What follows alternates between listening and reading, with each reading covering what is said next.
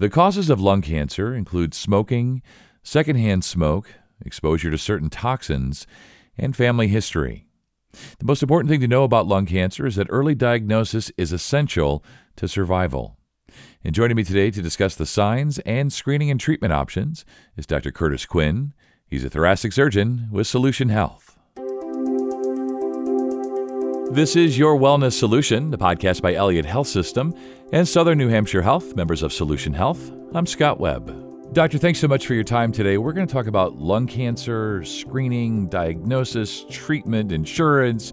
But before we get there, let's just have a little bit of a baseline. How common is lung cancer? What are the main causes? And what are the symptoms we should be on the lookout for? It's very interesting that cancer in general in the United States overall is overtaking heart disease as far as being a killer throughout the United States. We all know that the coronary artery disease and heart attack was the number one killer, but in 25 states now, because our medical people have gotten so good with taking care of heart disease and people are trying to be more healthy, cancer is now killing more people on average than heart disease. And so we've tried to really do everything we can to affect cancer and its occurrence. You know, we do mammography for breast cancer and colonoscopy for colon cancer. And lung cancer has always really been the black sheep of the family because people feel that because you're smoking, you're doing your own sort of damage to yourself. And so it's really taken a back seat as far as research and other issues. Now, lung cancer kills more people than breast and colon cancer combined in the United States. So it is the number one cancer killer when you look at all the other cancers. And that's for several reasons. Probably the most important reason is that by the time it's diagnosed, meaning if you're having symptoms of shortness of breath, coughing up blood, chest pain, then it's probably at a very advanced stage, which means it's very difficult to achieve some type of cure. And so, as we've gotten smarter with dealing with all cancers, we realize that screening in the same venue that mammography images the breast, if we can find it early, it's going to be easier to treat. Colonoscopy finds things early. So, really, you know, about 10 years ago, there was a large study that looked and said, hey, if we do CT scans, very detailed scans of the chest on people who are at high risk, and we do them every year for a couple years, can we find these cancers before they're even having any symptoms? So that is the whole sort of genesis behind how did we start doing these lung screens. And what we found is that if we do screening of the appropriate population, the people that are at risk, we can find the cancers early. And finding them early is just a dramatic way to save people's lives. Yeah, it really is. Early diagnosis, that seems to be a common thread. Any cancer podcast that I do, early diagnosis is key. And we're going to talk more about screening. And you mentioned smoking there. Is that the only risk for lung cancer, or is it also family history, genetics, you know, where and how people work? Like maybe you can explain who's at the highest risk for lung cancer. You've mentioned a lot of the really important risk factors. When they look at who got cancer, what's going on with them, really about 88% of people with lung cancer were smokers. And so clearly the majority of it is directly related to smoking. Not everybody that smokes gets lung cancer, thank God. However, though, it is a very significant risk factor. The other and really the next highest risk factor is radon exposure. Radon is an odorless gas that comes out of the ground. Unfortunately, we're in the granite state. So there's a lot of radon, and it's in your basement. If you've bought or sold a house in the last 10 or 15 years, you know that you have to have it inspected for that. And it is clearly a carcinogen. And that accounts for another 10% of the cancers, in addition to asbestos exposure, family history, other aerosolized toxic exposures. And it's very interesting, though, when you combine the risk factors. So if you have someone that's smoking and was exposed to asbestos, that will increase their chance of risk factor for cancer by 50 times. Wow. It's huge. Yeah. So that's a really big thing. And now asbestos itself can cause a cancer in the lining of the lung. That's mesothelioma. It's a whole nother cancer in the chest. We're talking about cancer in the lung parenchyma itself. And so that combined with smoking, those things are really terrible. The other thing that's interesting to know and mention this too is family history. It can be genetic, and what's really unfortunate is a lot of times we will see this in younger women who never smoked, and so because of that, no one's really paying a lot of attention to some of their respiratory symptoms and they will often present with advanced stage lung cancer. We try to look at all of the things that can lead up to this and try to deal with people appropriately but for screening, you know, as I said, the study was done, and after that was published, it took a few years to get Medicare to accept it. And in the study, they scanned people from age 55 to 77 who smoked a pack of cigarettes a day for at least 20 to 30 years. So they picked this category as okay, these people are probably high risk. We scanned them, and in the original study, one in every 300 CAT scans found a lung cancer, and it was early. They weren't having symptoms. And it's taken years, but we've gotten Medicare to accept this. We've gotten most of the insurance companies, really all of them, to accept this. And it's been so successful in finding cancers and saving lives that the criteria changed two years ago. And now the criteria really is who is at high risk? 50 to 80 year olds who have smoked at least a pack a day for 20 years or maybe you smoke two packs a day for 10 years and you quit within the last 15 years. So if you quit 30 years ago, you don't meet the criteria, but if you quit within 15 years and you're within that age range and that much smoking, then you should be able to get a lung screening CT scan.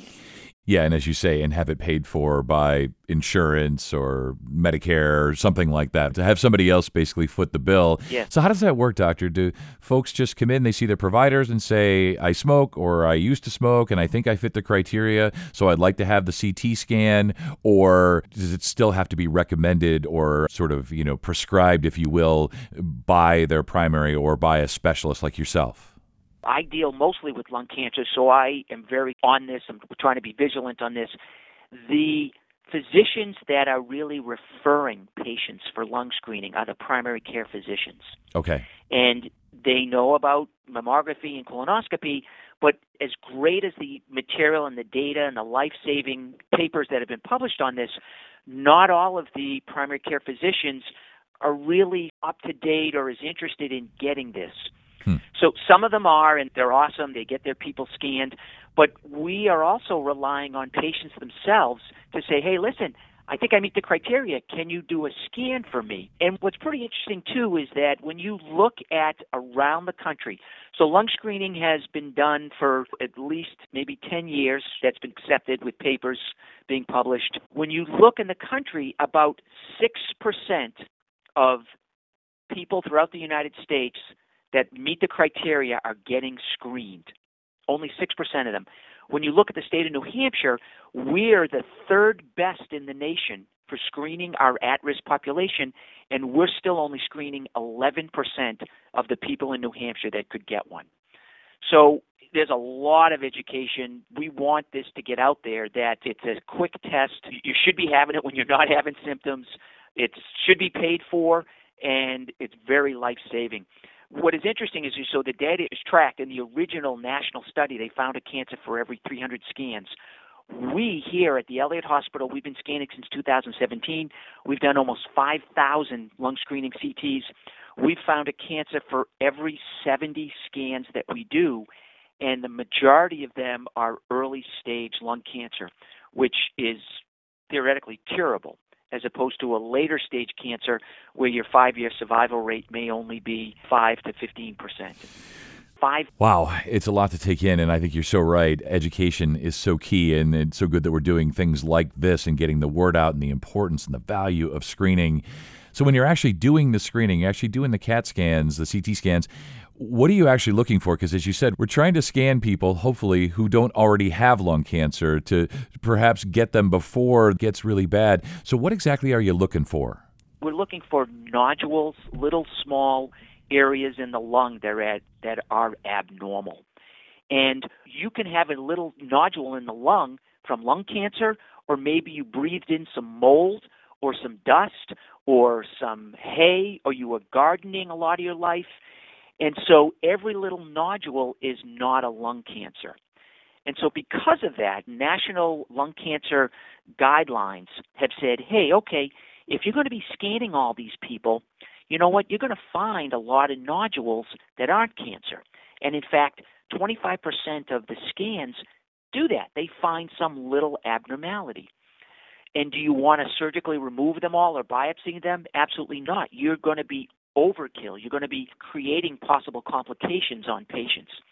So, what we've found and what is recommended is sort of two things. One is that the primary care physician who's ordering the scan has an educational talk with the proposed patient that is eligible and says, hey, listen, you, if you want to get in this program, you should have a scan, and it's not just one scan. You need to be scanned yearly because if we find a little nodule, if it doesn't change over a few years, we're not worried about it. And we're not going to biopsy it. We're just going to follow it. So it's not a one and done, it's a continuous process every year. But if you find something that's suspicious, we may needle it, we may do other tests, and those can sometimes have complications. So we want to inform patients that, you know what, if you're enrolled in this program, it could clearly save your life, but you have to follow along with it. And in addition to just the scan, the images are read by a specially trained radiologist. That's a doctor that all he does is look at x rays. And if they think there's a lesion that is suspicious, we here at the Elliot then take all those scans and we review them with a panel of experts. People look at the patient's history, their older images. We're trying to do the best we can to say, hey, this nodule is really suspicious, needs to be biopsied, or you know what, this patient had trauma five years ago. They actually had a little injury to the lung. This is no different. We don't have to worry about it. We'll scan them again in a year. So we have a very advanced program to try to catch all the lung cancers, but not over treat people and possibly cause them harm yeah, you can see that it would be sort of a balance there of not doing more harm than good by, yeah, overdoing things a bit. And this has been so educational, Doctor. It's so much to take in. And the good thing about podcasts is people can pause, they can rewind, they can listen again. And I'm sure listeners will. And as you said, this is so important to get the word out, to educate folks. I think as we wrap up, just want to find out if something is detected in a screening, if someone is diagnosed with lung cancer and they have to have surgery, take us through that briefly and what's the recovery like? As you said, if caught early, it's in theory for most folks curable, right? Absolutely. So what's that like if surgery's involved? Just to look at, say, if someone comes in, they meet the criteria, they have a nodule, it's suspicious usually we want to do some type of biopsy. And when I say it's suspicious, meaning maybe it's growing or it has activity or features that could be a cancer. The way that we biopsy these things, because surgery is a major invasive thing, even though, and I'll talk about this, we do mostly minimally invasive robotic surgery, it is still stressful on the body. And these people, they're all smokers, their lungs aren't that great, and they may have some heart disease.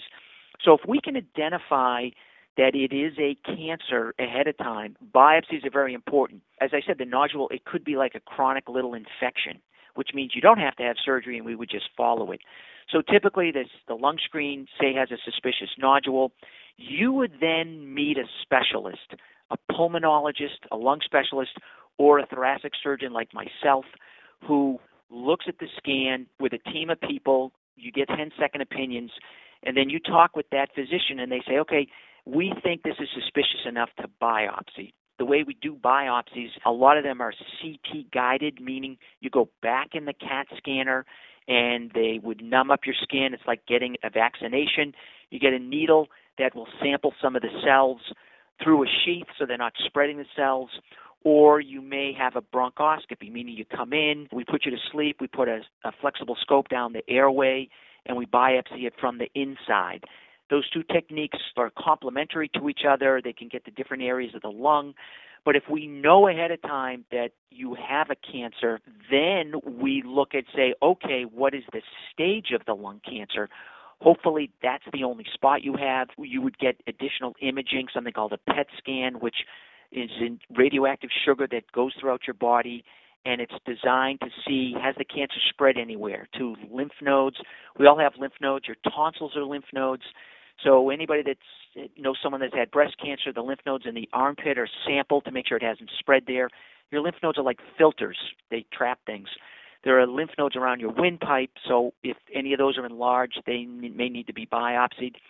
If it looks like the cancer is only in one part of your lung, we know surgically removing that will give you the best chance of cure. But in order to be a candidate for the surgery, you have to have a pretty decent lung function. So your lungs would be tested for functioning, and your heart may be tested with a stress test to make sure you could tolerate it. So if all those things fly and the cancer is only in one part of your lung, we would remove that lobe of the lung. And what we do now, mostly for the surgery, it's minimally invasive. So minimally invasive means you know we're not cracking open somebody's chest if we don't have to. It's four small little incisions that are each about an inch long. We put a TV camera in and we divide the blood vessels and the airways to that part of the lung where the cancer is. Once that's all separated, we actually put that lobe in a Kevlar bag. We don't want to spread anything out throughout the body. A lot of people will come to me and say, everything was fine, but then the biopsy spread the cancer around, or the surgery spread the cancer around. A lot of techniques are done to make that not happen. We're, we're very conscious of that. And so then we remove that part of the lung. If everything said you could tolerate it, it's about a three, four hour surgery. We do something here at the Elliot Hospital that is really great. It's called cryoanalgesia. Even with these little incisions, the ribs are very sensitive. There's a nerve that runs with each rib, and anybody that had a broken rib knows how painful that is. So we freeze the nerve, which takes it out of commission for about six weeks. So we trade pain for numbness. And that has dramatically cut down on our patients' pain scores. Half the people we operate on get zero narcotics. So they're usually in the hospital for three days. They go home, they can walk up and down stairs. We recommend they don't drive a car for a week. We usually see them every two weeks, and in about four to six weeks, they're back to doing their full activity. And anybody that has lung cancer will now be followed closely with additional scans to make sure nothing comes back or nothing else crops up. But some people are like, listen, I don't want surgery, or maybe they're older, they can't afford to be in the hospital for three or four days, they're taking care of their loved one, or their heart's not that good. We have additional therapies. We have something called stereotactic body radiation therapy. So if we can't put you through the surgery to remove the cancer, we can treat it with focused radiation and turn it into scar tissue. And that can often put it into remission for a good five years or more, and you still would be followed. So, what we try to do is we treat every single cancer patient individually. We diagnose what it is, figure out the stage, look at their lung function, their heart capability, what's their social home situation, what is the best therapy to treat their cancer, minimize the side effects, and keep their quality of life as good as possible. And so usually we can offer people things that fit in with their lifestyle and educate them and let them really try to make the decision. And I really tell all my patients if somebody says something to you that doesn't make sense, don't do it get a second opinion, or get it explained to you why they're recommending that. Even though you're not a doctor, nobody knows you as good as yourself. And so it's the onus is on your physician to explain why they're recommending a therapy and why that is probably the right therapy for you. But we like getting lots of second opinions. There's nothing wrong with that. Someone's going to operate on your body, it's a big deal. You need to have faith in that surgeon, he or she you have to follow their instructions and work together with them. So, you know what? Even if you like them, get a second opinion. And if everybody's telling you the same thing, then you're probably going the right track. Yeah, you probably are. Doctor, you are amazing. I do a lot of these. You know, all the experts are great, and some are amazing, and some are even more amazing. You're in that latter category. We squeezed about three hours worth of information into roughly 20 minutes or so. so awesome, so great. And nobody wants any kind of cancer, lung cancer or otherwise. But good to know at the Elliot that the screening is available, emphasis on diagnosis and specializing and customizing things for the patient. You said like the panel of experts, second opinions, and so on. So, again, nobody wants this, but if you get the screening and you have it, you're in good hands at the Elliot. So, Doctor, thanks so much for your time. I wish we could stay on longer, but this is probably enough for one podcast. So, thanks and you stay well. Thank you. I appreciate your time and glad that you're getting the, the word out. It's such a life saving thing. And for more information, go to elliothospital.org. And if you enjoyed this podcast, please be sure to tell a friend and share on social media. This is Your Wellness Solution, the podcast by Elliot Health System and Southern New Hampshire Health, members of Solution Health.